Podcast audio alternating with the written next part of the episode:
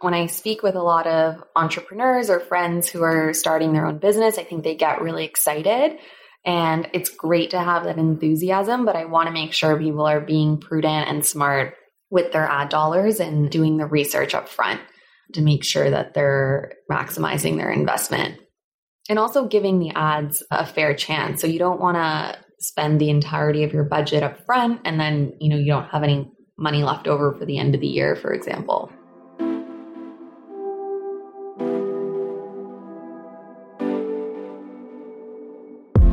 Welcome to Wave Social Podcast powered by Arcade Studios. My name's Mike. I'm here with my co host Mitzi, and we've curated a show for digital marketers, advertisers, and modern entrepreneurs who want to stop chasing the tide start making waves online. Each episode, we'll sit down with the tastemakers and strategic minds behind some of the most engaged communities and up and coming brands. We'll pull back the curtain on their strategies and experiences to uncover the methodology behind their seismic impact. Thanks for joining us. Let's dive in.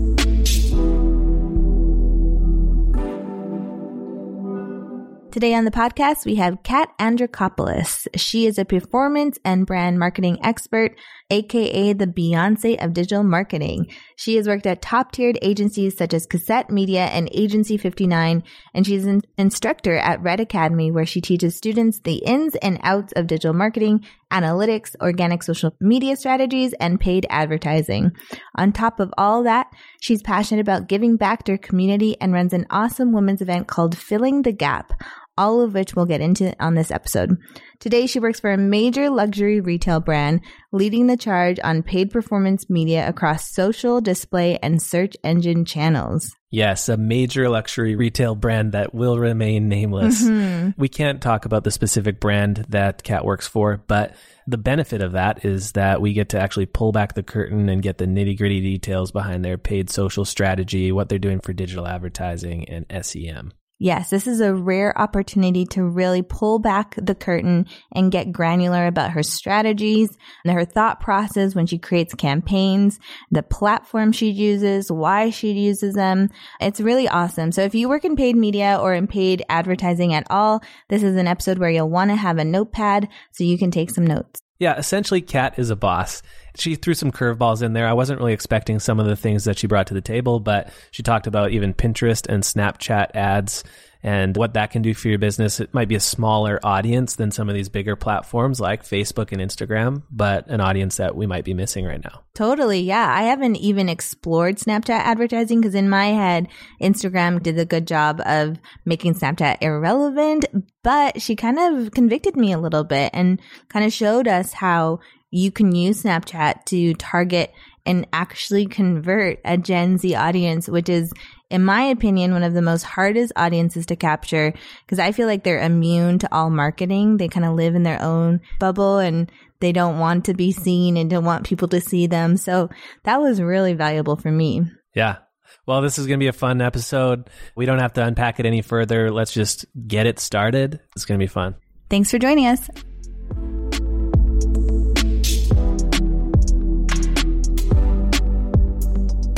Welcome to the show, Kat. Thanks for being here. Thanks, Mitzi. Thanks, Mike. Excited to be here. Yeah. So, to kick things off, can you tell us a little bit about your career trajectory and how you got to where you are now?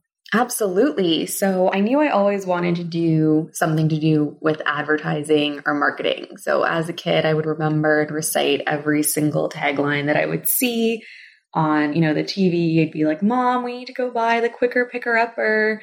And she'd be staring at me like, why are you talking like this? Why are you like this? So I've always been really fascinated by the marketing communications world. In high school, I actually did an internship or a few internships in PR. And from there, I was always looking at the budgets that we would get. And on the flip side, the advertising agencies would get the bulk of the budget. So I was always very curious as to how things played out in the ad world. So once I graduated from Western, I did the degree there for media and the public interest. And I started working at a media agency in downtown Toronto called Zenith Optimedia. And I ended up being the second person on their performance marketing team, which was just a search engine marketing team at, at the time. And I ended up working on some amazing brands. Uh, worked on Joe Fresh, Loblaws, Nestle, L'Oreal, Maybelline, Garnier, the government of Ontario. The list goes on. So it was a really amazing crash course in online advertising at the time. And because it was so new, um, I got to move up really quickly um, and I got promoted really fast and kind of stayed on the agency side for about six to seven years. My last agency was at Cassette, and I had some amazing clients. I was doing paid search and mostly paid social for brands like uh, General Mills and IKEA. Uh, and I had a really great time there. And ever since then, I moved over to the brand side. So now I'm at a luxury e commerce website uh, selling premium Canadian made goods. Yeah. And we're really excited to talk to you because we can't speak directly about the brand that you work for, but we're really excited about this opportunity to spill maybe some insider secrets and learnings that you have from managing paid performance. So, Kat, can you peel back the curtain a little bit and give us a glimpse into the paid performance work that you do on a daily basis and what platforms you're working on and why you're working on those platforms? Absolutely. So, right now I'm working across six different markets. So, our levels of awareness are different in each market. And I think it's really important for performance marketers to kind of know where they're at in each market. So, what tends to happen is a lot of new companies will want to say, oh, we know that paid search has a huge ROI for us. So, we want to invest all in paid search. But if you don't have the adequate brand awareness in a market, or people don't even have you as a consideration, it's really important to have a balance between brand and performance marketing. And I think some people can do this at the same time, but for some brands, it's not possible. So I think for me, I'm always assessing what do I need to do in that market? Do I need to build awareness? Do I need to just get people to the site for the first time to discover who we are and see some of the products that we offer?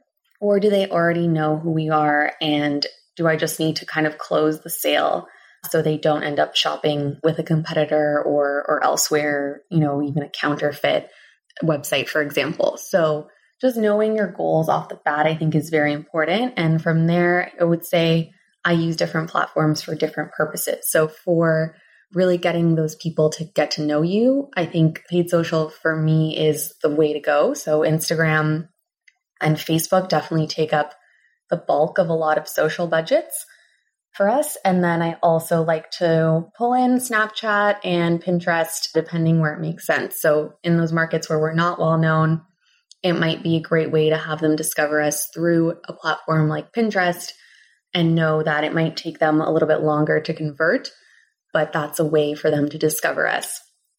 And then if we have a product line that's for, you know, younger consumer, we might leverage Snapchat and really build that excitement and that interest there. And then from there, of course, Google and Bing, and uh, also a ton of programmatic vendors. Wow, yeah, that's a lot. I feel like there's quite a bit that we could just dive into from what you've just laid on the table for us. I want to start with Facebook and Instagram on the paid social side, because I think for a lot of people that maybe aren't as experienced, or maybe they are owning their own business or trying to build an online store, their perception of paid social is a promoted post. Mm-hmm. So, what does that really look like to you from a large online retailer perspective? What do these campaigns look like? How do you set up targeting? More of the the nuts and bolts of what you're doing on paid social. For sure. So I always like to dive into the platforms and actually play around with the different interest targetings and age groups and locations and really try and assess how big the pool of people I want to market to is going to be. And I think the promoted post our organic social team might use that to build their community affinity. But for us on the performance side, we're really leveraging every type of ad unit. So everything from collection or catalog ads to even the boring old link post, I find really does a lot of revenue for us. So I don't like to discount that. And then, of course, leveraging the story format and everything in between. So I am a huge proponent of really maximizing every single type of ad unit that's available to you. Very cool. And tell us a little bit about Snapchat. Like, I don't know, maybe I'm not as tuned in, but I kind of felt like Instagram did a good job of like replacing Snapchat as an advertising platform. But you're saying that, you know, some for some of your younger demographics, it works well as an awareness space. Like, can you tell us a bit more about that strategy? For sure. So we actually worked quite closely with Snapchat and looking at their data, and they have an amazing in platform data tool, which I recommend you guys check it out. It's free, you don't even need to have an account. So you can actually see if people in your demographic, in your region, are using the platform. And looking at their data, we actually found that there's a certain percentage of millennials and Gen Z who don't even use Instagram, who just use Snapchat. And yes, it's a smaller audience, but why not capitalize on them? In addition, Snapchat is a lot cheaper in some cases, not always. We've definitely run campaigns where it's more expensive. But if you can get some cost savings and reach those folks that maybe your competitors have forgotten about, that's going to give you an edge for sure. Yeah. So what's what's the sorry, what was the resource? So just on their advertising platform, I forget the exact URL because it's just bookmarked, but it, I think it's ads.snap or something like that. Okay, maybe that's something we can add to the show notes afterwards. But from the Snapchat perspective, is that more of like a brand and like traffic play, or are you measuring conversions through their platform too? We're measuring all of it. So we're measuring how many impressions we're driving as well as uh, revenue and how many transactions it drives. Wow, that's cool. Yeah, so it's going to be a smaller piece of the pie for sure, but it's it's yeah. still there. Okay, so Gen Z, I know that they're on Snapchat more and it like sometimes like read articles about trends in Gen Z and how they use social media.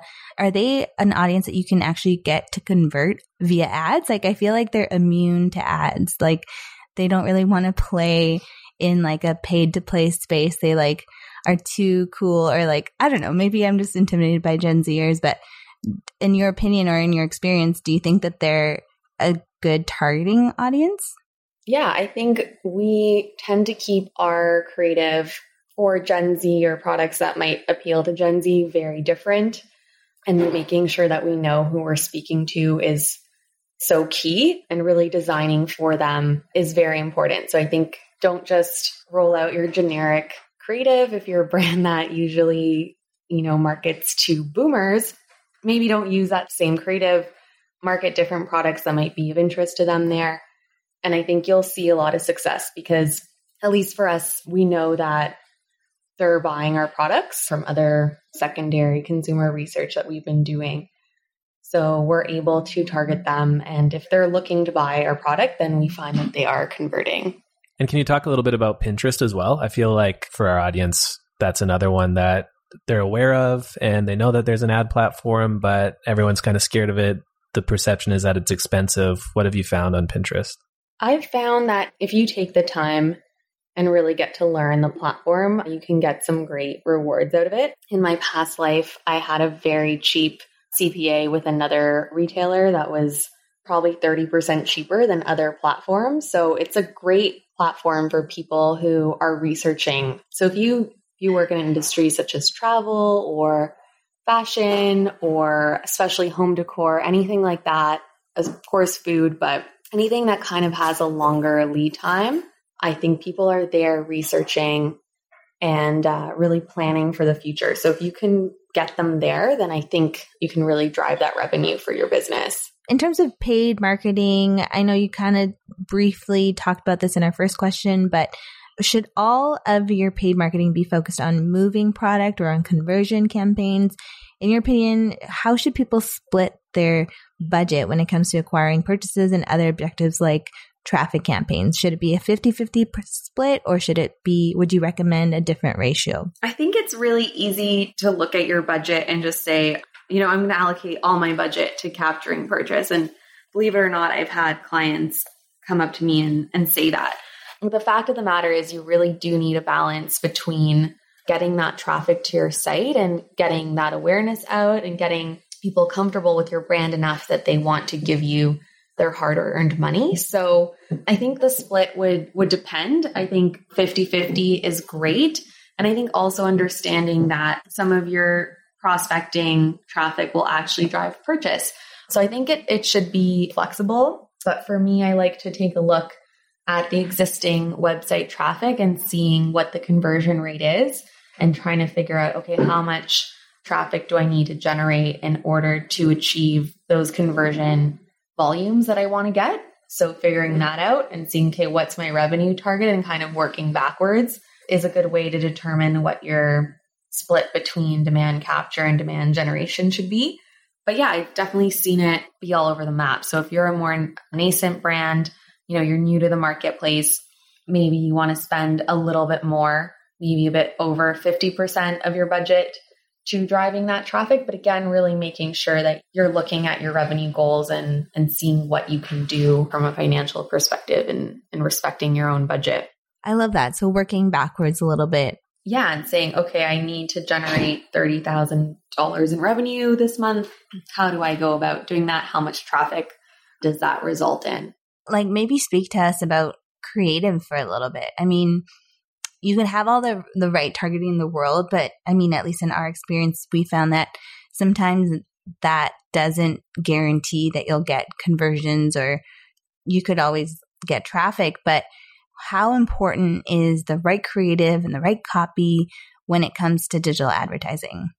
I would say it's extremely important, but I also wouldn't discourage anyone who maybe doesn't have that really expensive creative budget to advertise. There's a lot of tools online that you can create your creative for free. Even within Google, you can create your own banners or they'll make your own text ads even more interesting that run across the Google display network. So I don't think you should have a lack of creative or a lack of creative resources be a barrier. And I think it's also where are you driving people? So a lot of people don't think about the journey to purchase on their website. So are you driving someone who you want to convert to your homepage.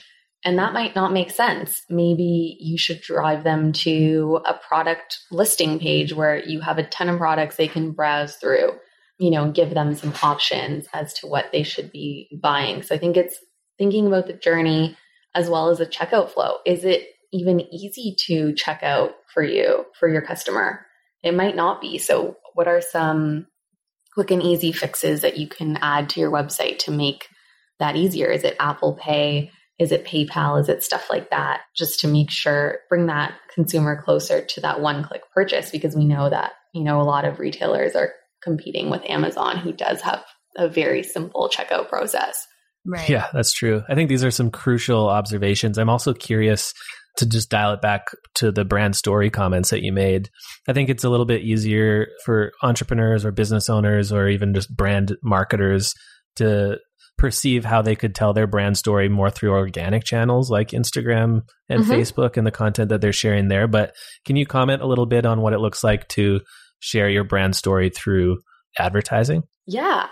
I think there's a lot of really rich tools that we have in digital ads. So, uh, one of my favorite units for that is the collections ad unit uh, on Facebook and Instagram. And, you know, you just click through, it looks like a regular link or if it's a, a collection or a catalog, you might even see products displayed underneath. And then once you click through, you're immersed in the brand experience and you really have a ton of room for storytelling. So it's almost like you're generating a little web page that your consumer can land on and really read about and, and see your products online. So I think that's one of my favorites. And I think I've also seen a ton of creativity in um, Instagram story ads as well as the old and faithful carousel format on Instagram and Facebook. Mm-hmm. Yeah, I've I have too. I kind of have a little folder of saved ads. I'm super nerdy like that. Big time. But yeah, there's some really great brands out there that are using carousel ads to their advantage where you can kind of like flow through the ad and it kind of it's either like a large image that you see like the rest of the image as you scroll, or it's like some sort of graphic that kind of tells the story, like part A, part B, part P, part C, part D through scrolling. So I feel mm-hmm. like there's so many ways you could be creative with it. Kind of similar to stories too. Like yeah. it's a similar sort of like slide experience. Yeah. And speaking of stories, can you comment on video? Like, obviously, we know that video was having a moment on social media. I don't know if it's still having a moment, but on the ad side of things, maybe paid social ad side of things, do you use a lot of video? Do you find video that much more effective than images? Or what's your kind of stance on that?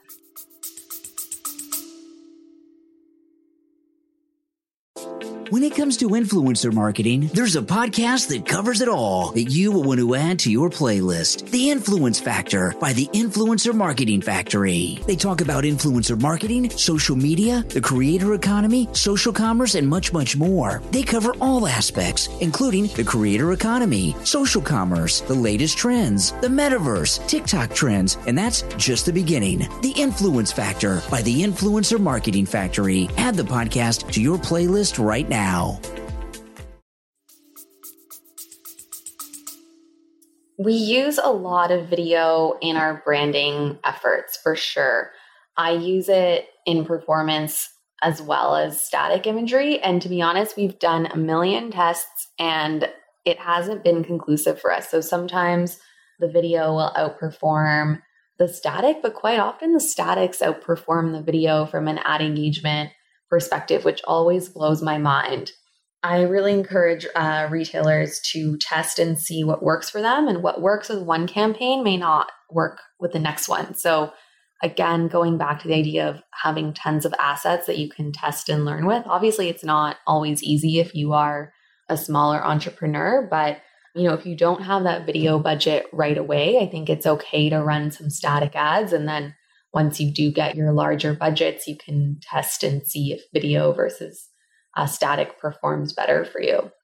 That's cool. I think um, I think that's valuable, especially for the people that are just kind of getting into it. And what you said about even just not being discouraged if you don't have a big creative budget that's awesome because I think sometimes we can get perfectionist about things mm-hmm. and uh, just feel like we're defeated before we even start if, if we can't do that big shoot or whatever it is. Speaking of budgets, in your perspective, what's a good place to start for online brands that maybe just getting into whether it's SEM or paid social? What kind of ad spending happens at an established brand like the one you work for. Can you talk about those two spectrums? For sure. I would really encourage anyone who's a new business or a new website to do their research. So within Google, they have a keyword tool that'll give you an idea of how many people are searching for your product or brand. Uh, similarly, we talked about targeting options in Facebook and looking at the ads manager when you're you know, just pretend that you're setting up a campaign and seeing, okay, what's my demographic? How many people are in that in my geographic region with the interests and other attributes that I want? And once you kind of get a sense of how big that pool is, I think you can do some research on average cost per clicks. I look at websites like WordStream all the time for benchmarks. So they'll they'll always have benchmarks for CTR and cost per click and kind of looking at the total pool, how much each interaction is going to cost you, and then figuring it out from there. So it's going to depend. If you're a super niche brand, maybe only a handful of people are searching for you a month, or only a handful of people express interest in your type of products on Facebook. So it really can vary depending on how big your your interest segments are and how big that pool of people is. So I really encourage everyone to do a ton of research before they set their budget. And of course, you want to make sure that it's something you can afford. So I've worked with, you know, really small, fresh out the gate entrepreneurs, and they only have a few hundred dollars to invest. And it's, you know, just do what's possible for you and start getting that traffic and see how that traffic is reacting to your product and flowing through your website and to see if they're converting. From a larger company perspective, I've worked on D2C brands that allocate 50% of their marketing budget to performance. So that's not uncommon. I've also worked on more traditional brands that, you know, have invested 1%. I've read some articles that say that the average spend is between 6 and 15% for a budget, marketing budget for a luxury brand. So I think you know, it really depends what type of distribution channels you have. If you are purely e commerce play, then I think it's not uncommon to see a 50% advertising budget going to performance media. I've even worked on some brands that spend 70% of their dollars wow. on uh, on performance. Yeah. Wow, 70%. I want to work yeah. with those clients. Yeah. Yeah, that's so crazy that some brands are working with that much of their marketing budget from a like paid social and digital advertising perspective, but I love it. And I think I think it's like there's opportunity out there, so why not? Uh, but I also really liked what you were talking about with regards to doing your research first and then dictating your budget accordingly because I think so many brands are coming into this just asking what what do they have available to spend and then doing it that way but to really understand your audience and the platforms you're using and kind of the KPIs that you're looking for I think that's just such such a stronger perspective for all of this. Yeah, absolutely. And I think when I speak with a lot of entrepreneurs or friends who are starting their own business, I think they get really excited. And it's great to have that enthusiasm, but I want to make sure people are being prudent and smart with their ad dollars and, and doing the research up front to make sure that they're maximizing their investment. And also giving the ads a fair chance. So you don't want to necessarily spend the entirety of your budget up front and then, you know, you don't have any money left over for the end of the year, for example. Yeah, definitely. Planning is key. Can you unpack a bit of a misconception that we've observed and that's just the difference between SEO and SEM. Can you like give us your critique of both and what kind of role that they serve in e-commerce and and how a brand should be investing in either of them? For sure. So I think what a lot of people don't understand is they're both marketing channels. So search engine optimization, SEO, is usually referred to as the organic listings on search engines such as Google or Bing. So those will usually come in below the advertising. Google, in particular, and I know Bing is kind of following suit, has really changed the appearance of their ads to make them blend in and seem more native than ever. So even if you Google something on your phone, you'll see that there's just a tiny little thing that says ad in the corner and it's it's kind of hard to see. I mean, when they when they first made the change, I even almost missed it at first because it's just so similar to the rest of the organic listings. I would say that to have a really robust strategy, you'll need to leverage both because Google and the other search engines, their ad platforms actually measure you on quality. So they want to make sure that the ads that they're serving up to their audience are relevant and good good quality ads and that they're working with good quality brands as well. So if you're working on ads quality, it makes sense to work on your SEO and make sure that your landing pages are easily readable to the consumer that they're calling out the keywords. They're easy to follow. You know, there's no tricks like you're not trying to stuff as many keywords as you can in, um, but really speaking in simple language that a Google or Bing search bot can crawl and read. And conversely, your consumer will be able to read that as well. So I think they they really do play a role together. And I've worked in some spaces where um, you know they're kind of enemies but I really do believe in the concept of one search where they mm-hmm. kind of play together to maximize your revenue and your results.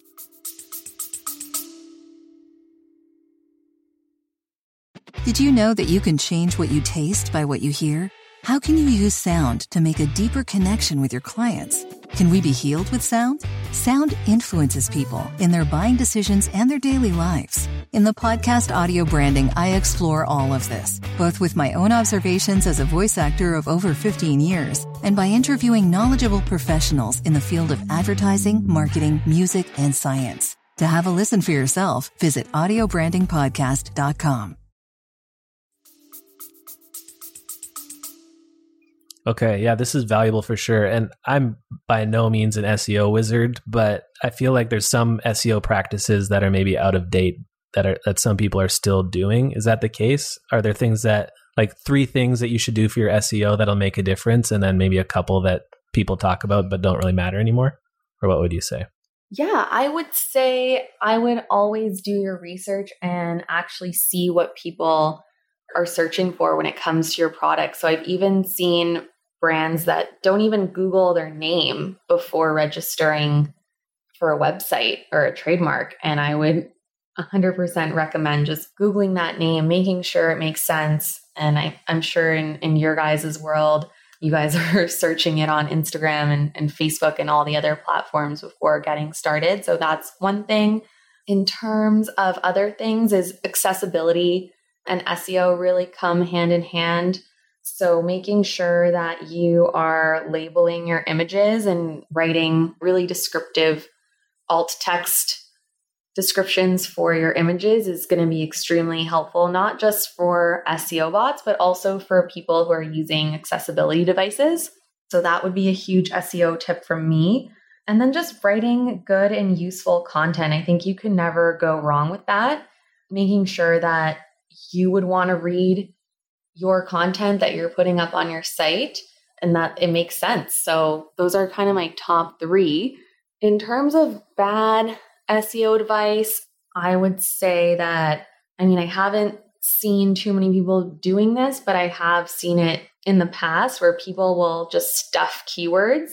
So some really big news websites used to just like it would almost look like a thesaurus at the beginning of the article where they would just put every single synonym and keyword possible. And Google actually started cracking down on that. So you're seeing that a bit less, but sometimes I, I will see it on the odd news website and I find it really odd that someone's still telling people to do that. Yeah, and it's just off-putting at this point. I think people know that it's not the right way to do things and then it just gives you this weird taste in your mouth for the rest of the brand experience. But okay, those are those are great tips and I think this might be getting into the weeds a little bit, but could you give us an example of good alt text? Like say there's an image on our website, it's a product image of like, I don't know, like a skincare product Mm-hmm. How detailed do you want that alt text to be? I would lead the text with your main keyword. So, whatever the biggest keyword is for that, I would lead with that up front because, you know, the Google bots read just like us, left to right. So, you want to make sure the most important thing is there first. And then I would avoid being too jargony. Just speaking in clear language and describing things in a clear way is great. I've also seen a lot of brands describing their Instagram posts, which again is an accessibility play. I don't think it has any, you know, effect on on SEO on traditional search engines, but I think that's something that a lot of us in the social space are in the practice of, so why not carry that over to your website?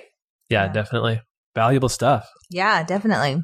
So, Kat, in your LinkedIn bio, you call yourself the Beyonce of digital marketing, which I love so much.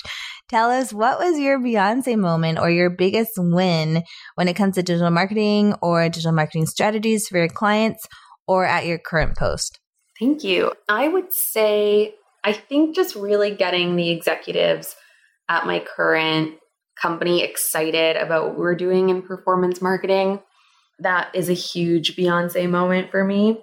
I think them coming to us and saying, Are you sure you don't need more money? and then really seeing the value that we bring back to the business has been hugely rewarding for me. I think in the past, especially coming up in my career in the infancy of digital, a lot of the times digital was pushed to the side or didn't get the big budgets like TV did. But now the tables have really turned. And I think a lot of people are very excited about what digital advertising can do. And I think in my company, particularly, they love word of mouth and the the company really has built its success on word of mouth. But, you know, if you want to scale, you do need to get into ads. So just the fact that they're recognizing the power of what we're doing is just very exciting. Yeah, that's huge to get executive sign off and excitement around it. That's something Mike and I have come into a little bit when we're talking to new clients or prospective clients, how to get them excited about this new space which isn't really that new, but in their eyes feels new. How do you start with the process of getting an executive team excited about this? Like for another marketer in another retail or e commerce company, what's the best place to start? Like, do you communicate it as an audience that you're missing at your brick and mortar retail shops, or is it more, I don't know, like, can you comment on that at all? Yeah, I mean, for where I am currently, it's it's hard to say because we were digital first before we had our own stores. So it was really about having partners in other departments in the business, specifically e-commerce and IT, getting excited about what we were doing. In other companies, you know, when I was on the agency side, it was just showing how efficient we could be and showing them, you know, we only spent this much money, but it has a, a return of 5x or 4x or sometimes even 10x. That at the end of the day really speaks to your your senior leaders because that revenue talks. And it's like, well, you know, you could actually get even more if you spent more money. So that is something that I got really good at uh, demonstrating on the agency side and and you know my clients would get super excited because it made them look really good. And yeah, I think it's like the numbers don't lie. Yeah. Totally. Switching gears a bit. You're not only the Beyonce of marketing and slaying your professional career, but you also run a very reputable, effective ball to raise awareness for a cause that's dear to your heart. Can you tell us a little bit about that? For sure. So, over eight years ago, some friends and I started an event called Memory Ball, and it's in honor of my friend Carolyn Poirier's mom, Jane Holland, who uh, unfortunately was diagnosed with early onset Alzheimer's at the very young age of 54. So, we came out with the objective of educating people in our age group. So, at the time, we were, you know, fresh out of university, starting our own careers and we wanted people to know about early onset Alzheimer's and the effects that it has not only on the individual, but the families, and also how society was not set up to deal with very young people with Alzheimer's disease. So we started Memory Ball. And since then, we've raised almost $500,000 for the Alzheimer's Society here in Toronto. Um, we've kind of passed the torch a bit to the younger generation because it's really important for us to cultivate that awareness and uh, that community within younger folks because we think that you know obviously they're the future and and they might be dealing with this and it's it's very lonely as i learned for people in their early 20s or even their teens who are caring for a parent with dementia who might be in their late 40s, 50s, or 60s. Wow, that's amazing. So, are you still involved in the memory ball? So, I am more of an advisor, but I am still doing some other charitable work. So, a few years ago, some other friends and I started a conference series geared towards women called Filling the Gap. And we have twice annual conferences that teach different skills and hone in on different topics. So we did one about women who were underrepresented in different industries. So we had airline pilots, engineers, lawyers, all different kinds of women come and speak about their experiences. And another one on confidence. We had an executive at Google speak about how she kind of overcame her shyness and really rose as a leader. And all the money goes back to the Barbara, Barbara Schlifer Clinic, which is a legal clinic here in Toronto that helps women affected by violence really regain control of their lives. And they have a ton of services that just will blow your mind. So they'll offer interpretation for people who don't have English as a first language so that they can navigate the court system. They'll help out with childcare. So it's a really incredible organization as well. That's amazing. So, what brought you to create that event? Like, what was the need that you saw that needed to be filled? So, with my friends and I, and some of them were colleagues at the time, we were noticing that a lot of the women that we worked with would kind of undermine themselves when they spoke or when they were sending emails. So, it would be something like, oh, I'm just checking in to see how this project is going, or saying something like, I'm not an expert. And Tara Mohr had a book out at the time that really talked about this gap and there were a lot of articles about the way women kind of undermine themselves in their speech and, and there's a ton of literature about the confidence gap as well between um, men and women and even people who are from different countries or different backgrounds. So we wanted to give people those skills to feel more confident in the workplace and in their lives in general so we wanted a forum that was you know a safe space and maybe skills and tools that you definitely wouldn't have learned in school and that you were not being taught at work either. So really finding that niche and, and helping people grow personally and and professionally. That's amazing. I love that you're doing that. Thank you. Yeah, I think that's really cool. I'm just listening and even thinking about this from my perspective as a man, but with a powerhouse wife, you know, and a daughter.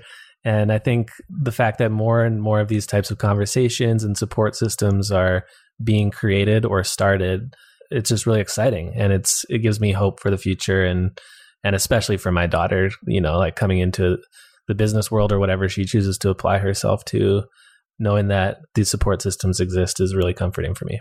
For sure. And I think some of the research that we've seen and some of the topics we've covered, it's some of these issues don't even just affect women, they affect men as well.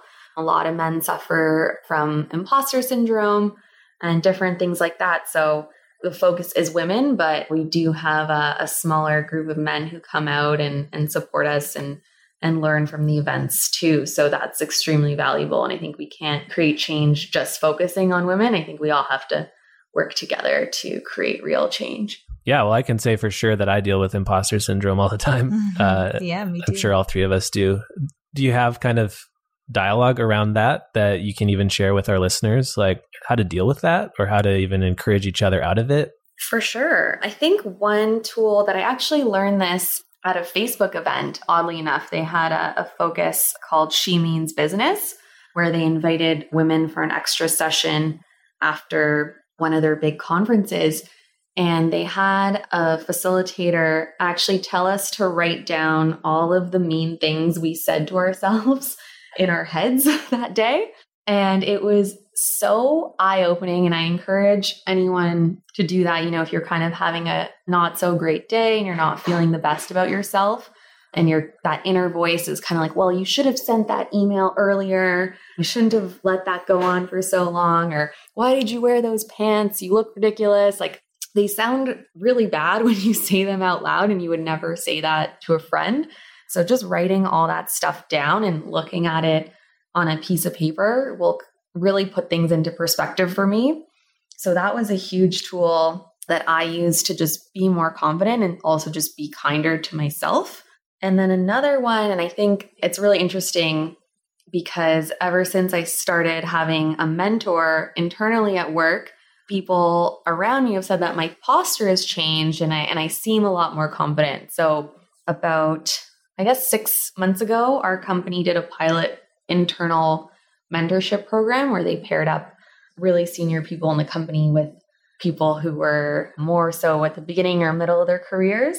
And it's just really been incredible. And I think the advice that my mentor has been giving me has been so different from everything that I've read online or, you know, on social media or, or talked to about any with anyone else. So I would highly recommend that. He's just given me a whole new viewpoint on a lot of things and just taught me how to address different challenges and, and things that pop up during the workday or throughout your career.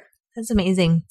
Back to the nonprofit side a little bit. How do you balance the nonprofit work and the corporate work? Like, what are lessons that you've learned that you carried forward into each area of your life?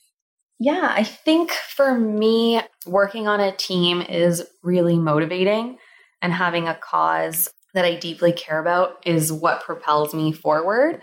And I think it's really selecting the right team members. So in the past with Memory Ball, we were getting really big and we would start the year off with, you know, 20 volunteers in a boardroom. And that was just far too many people.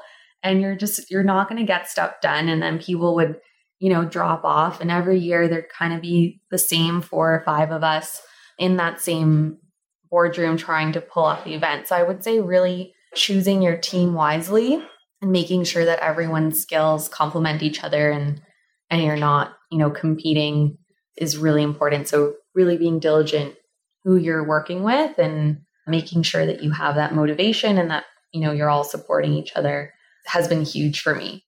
Yeah, team is so important. I feel like we live or die by our team. Absolutely. Yeah. And I think with these non for profit things, obviously no one's getting paid. And for a lot of people, money is that motivation. So, really zeroing in on getting those people who are very committed and, and really motivated to address the challenge that your not for profit is trying to address is, is super key. And getting those people that are going to stay up until two in the morning with you on a school night and get whatever needs to get done done is is extremely helpful and i think that's what's led to the success of a lot of the projects i work on and what kind of advice would you give to someone who wants to kick off a career in digital marketing? You know, whether it's in the agency context or working directly for a specific brand, how do they get their foot in the door?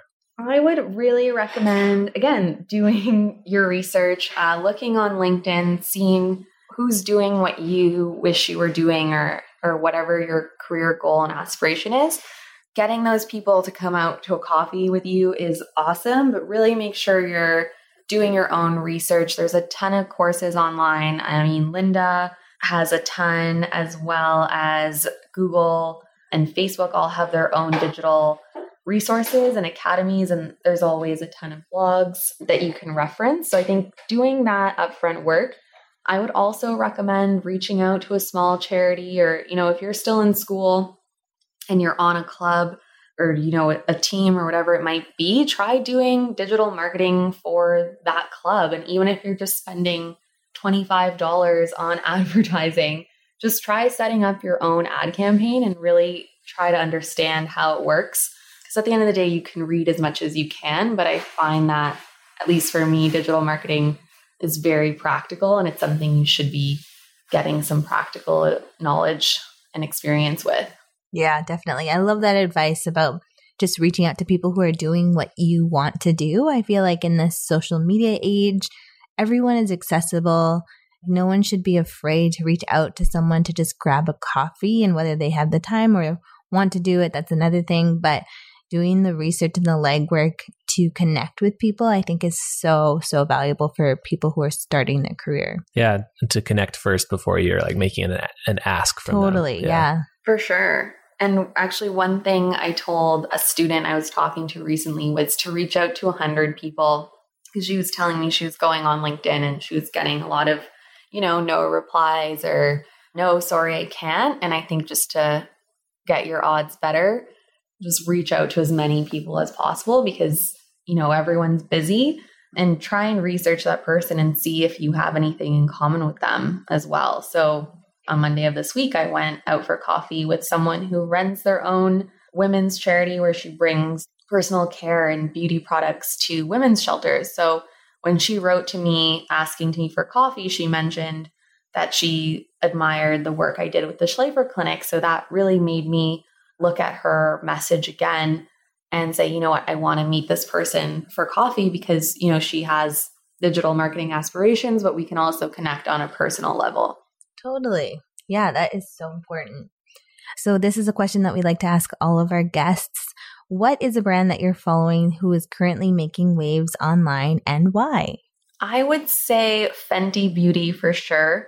Nice. I think they're so tapped in. I also love how Rihanna does tutorial Tuesdays, and they just have such a wide range of different people who are featured in the tutorials as well. So I think there's something for everyone and it's it's something that can speak to all people and they're inclusive without trying to be. That's just part of their DNA.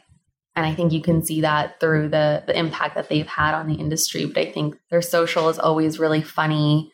They're really good at at capturing UGC. So I think it was National Boyfriend Day at one point. So they had captured a bunch of tweets and they did a long thread about you know, the best boyfriends and a bunch of different guys talking about how they went to and got Fenty Beauty for their girlfriends or girls talking about how their their partners made them feel good by going to the store and getting them something from Fenty Beauty. So I think they do a great job and they they really know their voice and they really know their place in the market and and they play super effectively there. Awesome. Yeah, that's a great example. I die for Rihanna's tutorials. yeah, they're so good. they're so good. Yeah, that's a solid answer. Thanks, Kat. This is our final question, but also just an opportunity for any final comments you want to leave with our listeners. But uh, tell us where listeners can connect with you. They can find me at Kat, K A T, Andrikop on Instagram and Twitter. Amazing. Thank you so much, Kat. That was awesome. Thank you guys so much.